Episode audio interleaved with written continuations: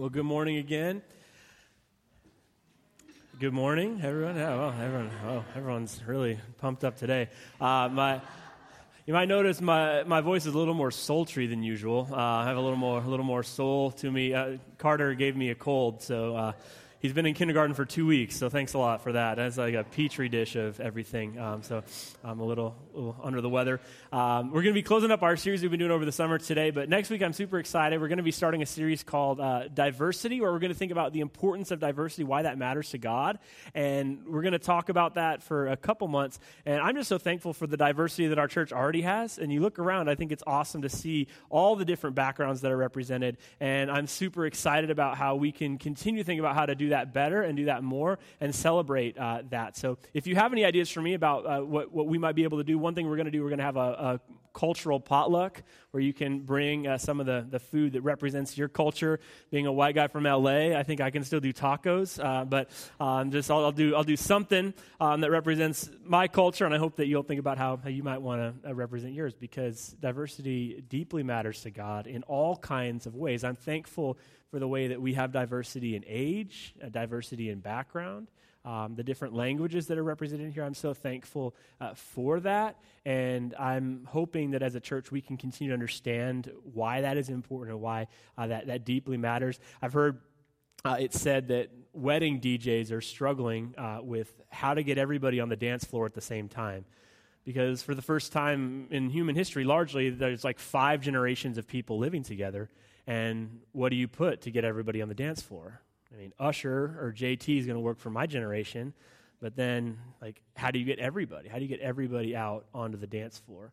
And it's a question that, as a church, I think everyone's asking as well, because we're trying to figure out what does it look like for us to have generations uh, together, loving each other, living in some sort of harmony, despite the fact that there are differences. There are different ways that, we view the world and ways that we see things. Uh, but we're going to think about why that's really important to God, and I'm excited to think about that together with you over uh, the next couple months. We're going to be closing up our series called Fulfilled, uh, where I hope that you've thought about how God doesn't call us to live a life that is fulfilling like one day when we're reunited with Him, but just in the present now. And we've tried to say that I personally believe that following Jesus will make you better at life. That if you live the things that Jesus calls you to live right now, that you're ultimately, I think, going to live a more satisfying and fulfilling life. One question that I've been referring to over and over again is a conversation that Jesus has with a, a blind man. He go, comes to him and says, What is it that you want for me to do uh, for you? And the guy says, Well, I'd like to be cured of blindness. And Jesus ends up doing that. But I think it's important for us to think about just the beginning of that question What is it that you want out of life? If God was to come to you and to say, You know, what is it that you want? What would your answer be? Because I think the biggest mistakes that I've made in my life are when I haven't answered that very well, or when I've taken a shortcut to get what ultimately perhaps I would want. And what is it that you really want? Are you truly living for that? This morning, I want to think about that from, from an angle that I think is, is very simple, but really important for us, no matter where it is you are on your faith journey, no matter where it is you find yourself in relationship with Jesus. It's so important for us to consider this simple question that we're going to ask this morning.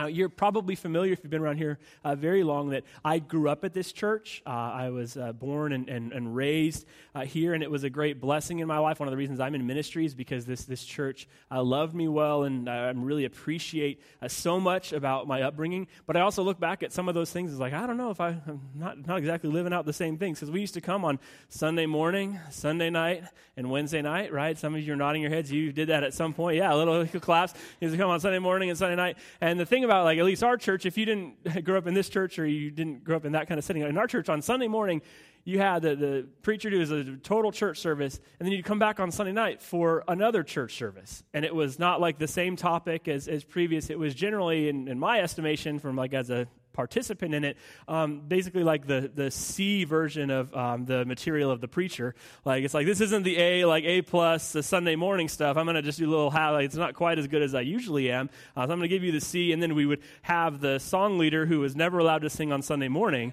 Um, and it's like, you think you have the gift of singing? Like here, why don't you do it uh, this this this evening? Um, that's kind of how, how we used to do it. And it was a, little bit of a challenge at times. And the worst, worst of all was that we would do it on uh, Sunday evening, even when it was Super Bowl Sunday.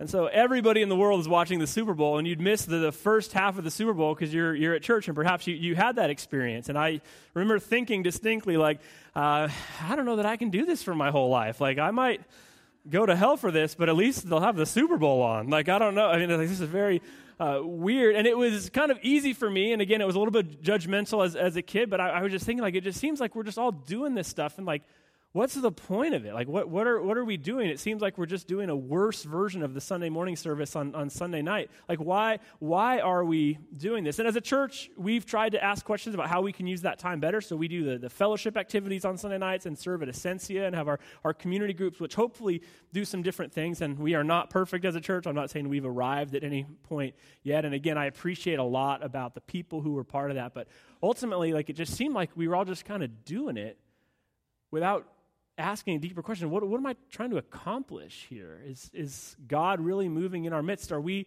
actually like making a difference in our community? It's very easy when you are a religious person to just kind of follow the forms and worship the forms instead of the God behind the forms. Or put another way, I think sometimes as, as a, at least as a Church of Christ kid, it was way easier for me to be able to tell you what our church was against as opposed to what it was for. And I think collectively, if you grew up in any denomination, there's probably certain things that you would say about that as well. When in reality, we were trying our best, I think, to, to follow Jesus, but we weren't always just really asking the question that I think Jesus invites us to ask. If you were to read the Bible and you had like no knowledge of and perhaps you were in this space and you don't really know that much about the Bible, that's awesome. I'm so, so glad that you're here and, and you're participating. If you were to, to, read the Gospels with like no understanding of um, exactly what it all means and, and what's going on, and you were just just see these things with fresh eyes, one of the things I think would really surprise you and surprise me as well is just how relational Jesus is, and how he just goes up to people and says, Follow me. And it's really unbelievable who he does it with. He extends this invitation to very religious people. He extends this invitation to very non religious people. He extends this invitation to rich people. He extends this invitation to poor people. He just goes up to people and says, Follow me. And you have examples of like the, the fishermen who, who drop their nets to follow him. But one of the profound examples of this is in Matthew chapter 9, when Jesus goes up to a tax collector named Matthew. Matthew is writing about himself, writing about his own experience. And Jesus simply says, Follow me. Now, if you have any sort of understanding about the Bible and how somewhat offensive this would be and unbelievable um, this would be, uh, you know that tax collectors were bad. If you know anything about the Bible, it's like tax collectors bad. They're like the worst of the worst. They're horrible people because Rome would go in and they would take over a place and they would basically say, you all can practice whatever religion you want to. We don't really care as long as you don't do anything crazy and like make it too nuts and don't get too like ecstatic about your faith. As long as you don't do that and you pay us taxes, then you all can just do whatever you want to do. And so they would go to places and they would sometimes leave people in charge, but they would have people from within these communities who would then take taxes. So Matthew is an example of that. And there were tax collectors from this place. And so for Matthew to be this tax collector, he is an unbelievable traitor. And he has turned his back on the Jewish people, and he now is taking taxes for Rome. And what you would do as a tax collector is you would have to get a certain percentage, and then anything else that you could get on top of that, you could live off of. And so tax collectors actually were some of the most wealthy people and they were the most hated people. If you don't like tax collectors now, it was way worse back then. Imagine that a tax collector was like part of your crew and then switch teams. I mean, that was exactly what happened. And so for Jesus to come up to this tax collector who's sitting at this booth, he has a wide range of very acceptable things that he could say to him. And actually, he's going to challenge Matthew's life here in just a little bit. But at the beginning of this conversation, he could say something like, Matthew, is this really what you want to be doing with your life? is it worth the extra bit of money that you're getting for your neighbors like, not to like you anymore? And he could start with that, and that would probably be a pretty good move, right? I mean, we're all kind of like, whoa, that'd be really hard. Or he could go like kind of the, the slam route and say, like, I bet your mother's really proud. I mean, Jesus isn't usually that mean, but he could like kind of go go like something. So he has like a wide range of like acceptable things that we all like as as people who like you know if you were in that time in that place you would have expected jesus to say something because man you partnered with rome that, that's horrible. What does jesus say? To a tax collector the worst of the worst he says follow me and again, this is so unbelievable. This is so crazy. Like, what is it that perhaps comes to mind? And I know nobody wants to admit that they have any prejudice. You know, we live in this time, and you're like, well, I have a friend who's like some culture, so I, am not prejudiced, but it's like we all have our prejudices. We have those groups of people who, like, when we are walking down one side of the road, we're probably going to walk to the other side of the road if we see a certain group of people coming. Who is it, perhaps, that you would say, ah, yeah, I don't, I don't really want to participate? I don't want to hang out with that kind of person. That's a little bit dangerous. What is it that a group of people, perhaps, that you would say, I don't really want to participate with those people? And if you are going to have a conversation with someone like that, we would want Jesus to say, All right, you can follow me, Matthew, if. Like whatever that is, whatever that if is in the blank, you know, you can follow me, Matthew, if you'll walk away from this or if you will claim right now that I'm the Son of God. And what is it that you would expect Jesus to say? You can follow me if. What does Jesus say? Just follow me. Follow me. And then Matthew goes with him, and it gets crazy weird. Because the story continues, Matthew 9, 10, and 11. When Jesus was having dinner at Matthew's house, many tax collectors and sinners came and ate with him and his disciples. I want to stop right there, go back to that one. Um, it's always hilarious to me that the tax collectors are even separated from the sinners. Like it's like the sinners are like, hey, hey, hey, give me some space from those guys. Those guys are the worst of the worst. It's like we can't even call. They don't want to be lumped together with them. Uh, that's how it's like always referred to. That Jesus has these gatherings of people, and it's like tax collectors and sinners. It's like sinners are like, no thanks, I'm not participating uh, with that. And so they they they go and like the disciples go with Jesus, and it's like this gathering. It's not just Matthew anymore, it's many of them. Matthew brought his friends and said, Hey, come interact with this guy. And, and Jesus goes to his house. And so when the Pharisees see this, they say, Why does your teacher eat with tax collectors and sinners? Why does he participate with these people? And this is what Jesus is constantly getting in trouble for. Because who you ate with during that time, it was a way of, of saying, you know, like, I, I accept you on a certain level because I'm going to sit across the table from you and we're going to have conversation. So it's shocking. And this is what Jesus constantly gets in trouble for is hanging out with people who religious people say, you shouldn't hang out with those people. You shouldn't spend time with those people. Why are you going over to that person's house? All you're going to do is get into trouble. And again, it's not just one, it's many tax collectors and sinners. I don't know, I guess when you just throw a party, the sinners show up too when you're a tax collector. I don't really know. But again, this is an unbelievable moment. And the religious people during that time, and I always try to say this when we talk about a story like this if you are somebody who believes in God and considers yourself to be somewhat religious, you have to be really careful, and the hair should stand up on your neck a little bit because the religious people are always on the other side of where Jesus is consistently in the Gospels. And so they're standing like aghast that he would have these kind of conversations, that he would sit with these kinds of people. One thing that I love about Jesus is, I heard a, I heard a sermon several years ago about how he's just always in awkward situations, which is a breath of fresh air for me because I feel like that's my whole life is awkward situations. Like just really just weird and like, and so just imagine Jesus, who is this Jewish rabbi, like sitting among these people who would have been labeled as outcasts and those who are far from God and those people who, who have done all this stuff that's wrong. And Jesus is just sitting there comfortable. And one thing that I think we need to sometimes realize that should just kind of get to the, the heart of, of who we are is that Jesus would sit with you. like wherever it is that you happen to be in your life, Jesus would sit across the table from you. Not that he would condone of everything that you're participating in, but Jesus is not put off by your sin.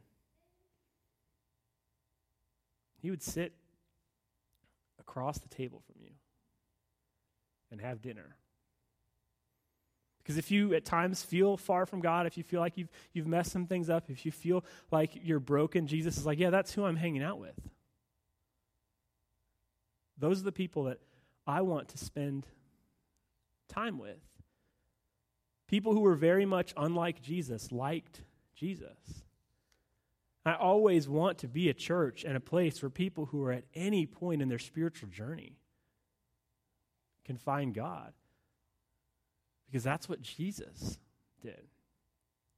And so he overhears this and understands that the Pharisees are having this conversation.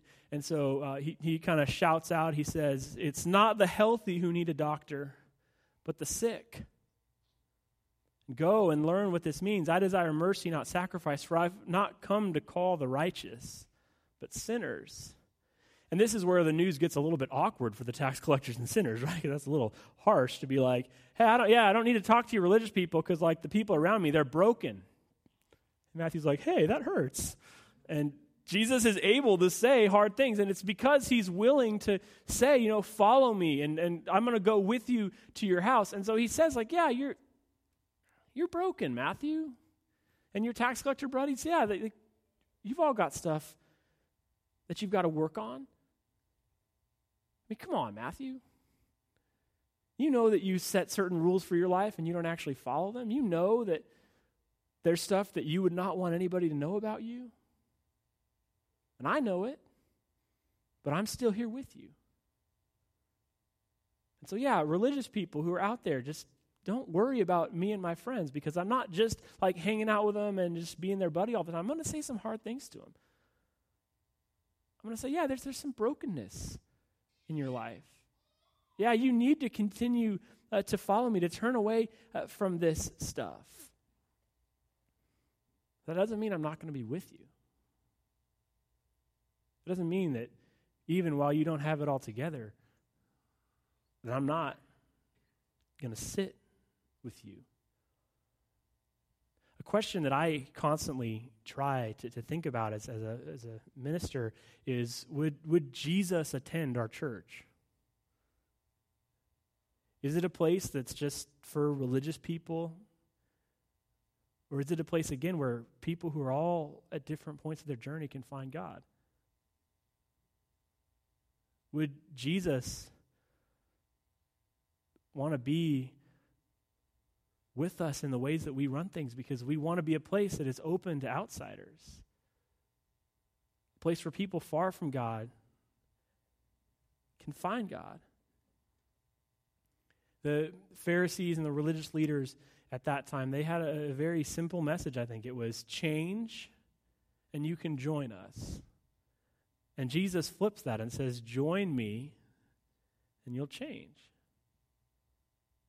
Like, sit with me for a while, Matthew. Watch the way that I'm calling you to live. Yeah, it's not just all going to be sunshine and rainbows. There's going to be some things that I'm going to challenge you on. There's going to be some hard things. Yeah, Matthew, you're sick. But a foundational perspective for all of us as we think about the, the kingdom of God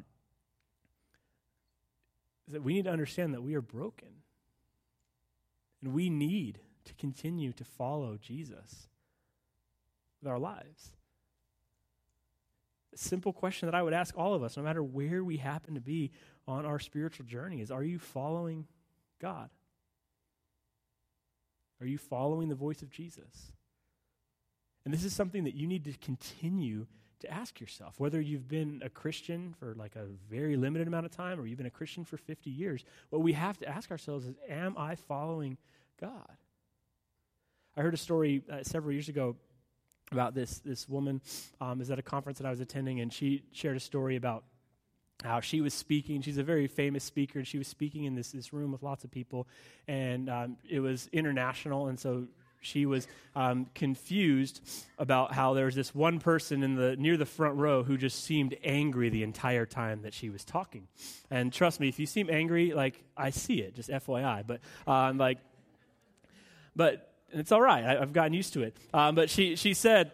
Um, that she she was like talking and, and she it was again this international thing it was in it was in Germany and so at the break um, she walks over to the guy and he was German and so like kind of a very literal straightforward person and so she walks up and she says just just fyi there's translation available so you can like hear and understand what i'm saying and, and he replies i speak perfect english i just don't like what you're talking about she was like okay and she went back and like got up to like present the rest. And as she goes to sit down uh, one of her mentors who was actually sharing at this event with her said you're still chasing the one aren't you and that really struck me because that, that can totally totally be me as i think about like my life and my ministry the way that i am with people is i can so easily become concerned with with people pleasing and doing all these things you know, bending over backwards. And a little bit of that i'd say is somewhat healthy but like just constantly trying to think of that. Instead i think of asking the question am i following jesus with my life? Did i love that person well? Did I do what I could in that situation? And maybe like I'm not going to be close to that person anymore, and, that, and that's okay. But I can I, in good conscience, say that I did what Jesus would ask me to do in that situation? Instead of, well, am I just trying to keep everybody happy? Jesus, I think, looks all of us in the eye, no matter where we happen to be. He says, Follow me. It's pretty simple. It'll lead you sometimes to complicated things and some possibly awkward situations. But would you be willing to hear the call of Jesus no matter where you are in your life and just hear him say to you, Follow me? Walk away from that stuff that's preoccupying you, walk away from that stuff that you have as a priority right now, and follow me. And what it means for us at different times is, is different things. But I think four things that I would say being a follower of Jesus helps me to think about as I think about this story is firstly, uh, being a sinner is not optional, it's a prerequisite. That being, being a broken person and recognizing our brokenness is so important. And Jesus tells the story about the guy who sees a speck of dust in someone else's eye, and he's like walking over to try and get that out. Well, he's got a plank. We can so easily end up looking like that if we don't recognize him. I'm, I'm a broken person. This morning I came um, very much face to face with my, my own brokenness. I was wearing a different polo and got coffee all over it. Uh, and so I was like, Mandy, can you help me? And I was like, this is like a very real thing. It's like, Jesus washed me white as snow with like a new, a new, new thing. I mean, sometimes that was pretty bad, I know. But, um,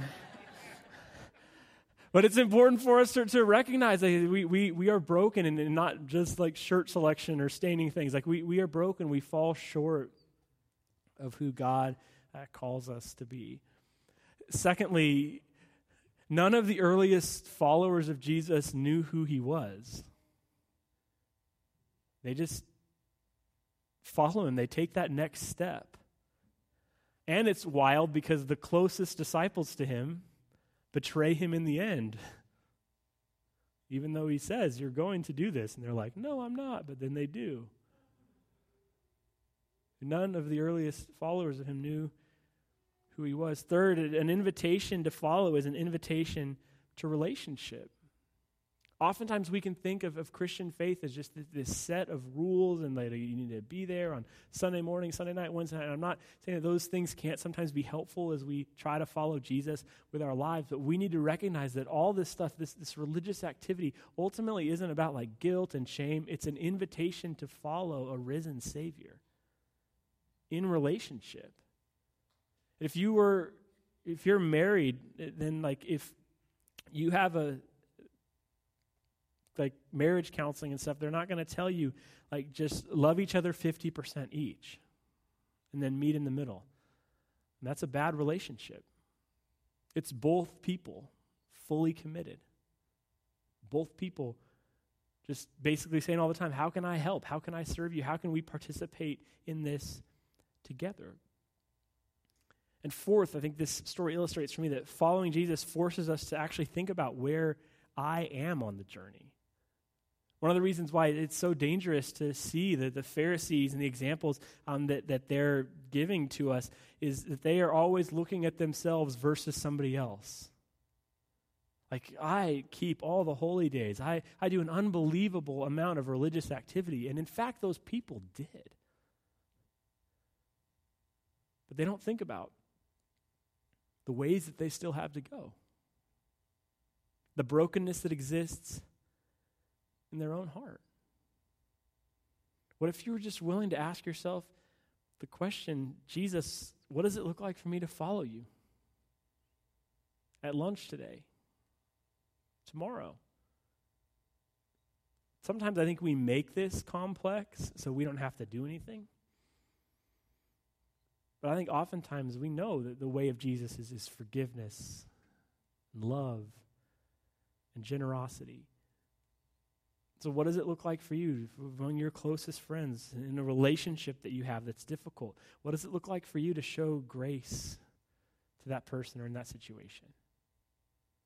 What does it look like for you with, with your time and your resources to be generous? What would Jesus call you to do? Because I think for any of us, whether again you've been a Christian for a very short amount of time or for a very long amount of time, Jesus continues to call you forward. I've heard it described like um, levels on uh, an old Nintendo Mario game or something like that. At the beginning of it, it's pretty easy and you can navigate it pretty simply, but it slowly gets weirder and you get to like the ocean levels. And you have to remember what you've learned in the levels before to get through those crazy swimming levels. And then finally, you end up at the castle, which is super dangerous, and there's fire everywhere. And because of all the training that you've done, you finally are able to reunite with that princess or whatever happens at, at the end, end of those games. And I think that's really what it's like for us in our lives that we are, are maturing, hopefully. We're, we're moving and we're growing. That if we listen to the voice of Jesus calling us forward, being willing to say, you know, am I truly following with my life? What does it look like for us? To say, all right, I, I don't do these religious activities because I feel like I have to or because I'm, I'm guilty, but because I truly am trying to become more like Jesus. And I'm not going to let other things distract me. There's this really interesting story uh, in, in Luke in chapter 13 uh, when the Pharisees actually warn Jesus about something, which is really strange because they are often not on Team Jesus. But here's a time that they're actually helping him. Um, they say to him in Luke chapter 13, verses 31 and 32, Leave this place and go somewhere else. Herod wants to kill you. And Jesus responds very interestingly Go tell that fox and this is like, wait, this is in the Bible? It is. Uh, Luke, Luke chapter 13, verses 31 and 32. Uh, trust me, it's there. You can look it up later. But he says, Go tell that fox, I'll keep driving out demons and healing people today and tomorrow. And On the third day, I'll reach my goal. And this is odd language that, that Jesus uses, but it would have been something that the people in that day would have understood. When we say fox, we generally think of like a handsome or good looking person. Like, that, person's a fox. Or like a sly person, like that person's really cunning. But what was used in that time is they would use the word lion to describe someone who actually deserved like reverence and like deserved honor because of the way that person like conducted their life and the fact that they had a certain position. But a fox was used to describe someone who was basically, we would say like a poser, somebody who was up in that position of power, but in reality didn't really have all that much power and actually is like filled with anxiety, which is a good example of what Herod uh, actually is. And so Jesus says, like, go tell, he's very dismissive. Go tell that fox, like, I'm going to keep doing my work because, like, really, he's not that much of a threat to me. When in reality, Herod and the forces of that time like are a threat to him. And ultimately, the powers that be kill him. And not too long after he says this. But for Jesus, he recognizes that even death ultimately isn't a threat. That it's going to be hard to endure, it's going to be difficult, but it is what God has called him to. And so he says, Go tell that guy that, yeah, he can do whatever he wants to, but I'm going to keep doing my work over here. And yeah, eventually, like the powers that be, they're going to kill me, but on the third day, I'm going to rise. Because resurrection is coming. I think about my life and probably your life as well. There are so many foxes that come at us all the time stuff that sometimes is very real. Like you have to think about this. You have to focus on this. You have a, a really like terrible boss at work, or you have a really stressful situation, and these foxes just kind of keep coming at you. And what would it look like for you to rise above those things? And to say, you know what, I'm called to something deeper. And yes, this is stressful and this is hard, but my number one identity is being a disciple of Jesus and so that is what I'm going to focus on. Yeah, all this stuff, it's going to come at me. It's going to try to throw me off course. There's going to be threats. There's going to be difficult things that I'm going to have to deal with. But I'm not going to set away from the true goal that I have. So, Jesus, where would you have me go? Who would you have me be? Jesus, I'm willing to walk away from the tax collector's booth. I'm willing to walk away to drop my nets. I'm willing to do what you would have me do. Yeah, it doesn't mean that things are going to always be easy, but there's going to be things that I look at and I go, that's a fox. Because it's demanding my attention right now, but it ultimately isn't my true identity. What would it look like for you, no matter where you are on your journey with God, to hear the simple message of Jesus? Follow me and that stress and that anxiety and that relationship? What would it look like for you to just hear the voice of God in your life? Follow me. Walk with me. Because you all, I am sick and broken. But Jesus chooses to sit at the table with us. He chooses to be in our lives, He chooses to be in our hearts. He shockingly shows grace to people like us so that we might continue to follow him. Let's pray together. Father, may we recognize who you're calling us to be. Father, may we hear your simple voice. And may we respond. What ways are you calling us forward? What ways do we need to take another step with you? Father, may we know you more and more, be filled by you more and more. May we understand that just very simply you would like us, that you would choose to be with us, even knowing what really goes on. May we recognize that you continue still to call us forward with your simple voice. May we follow it. In your Son, Jesus' name I pray. Amen. If we can stand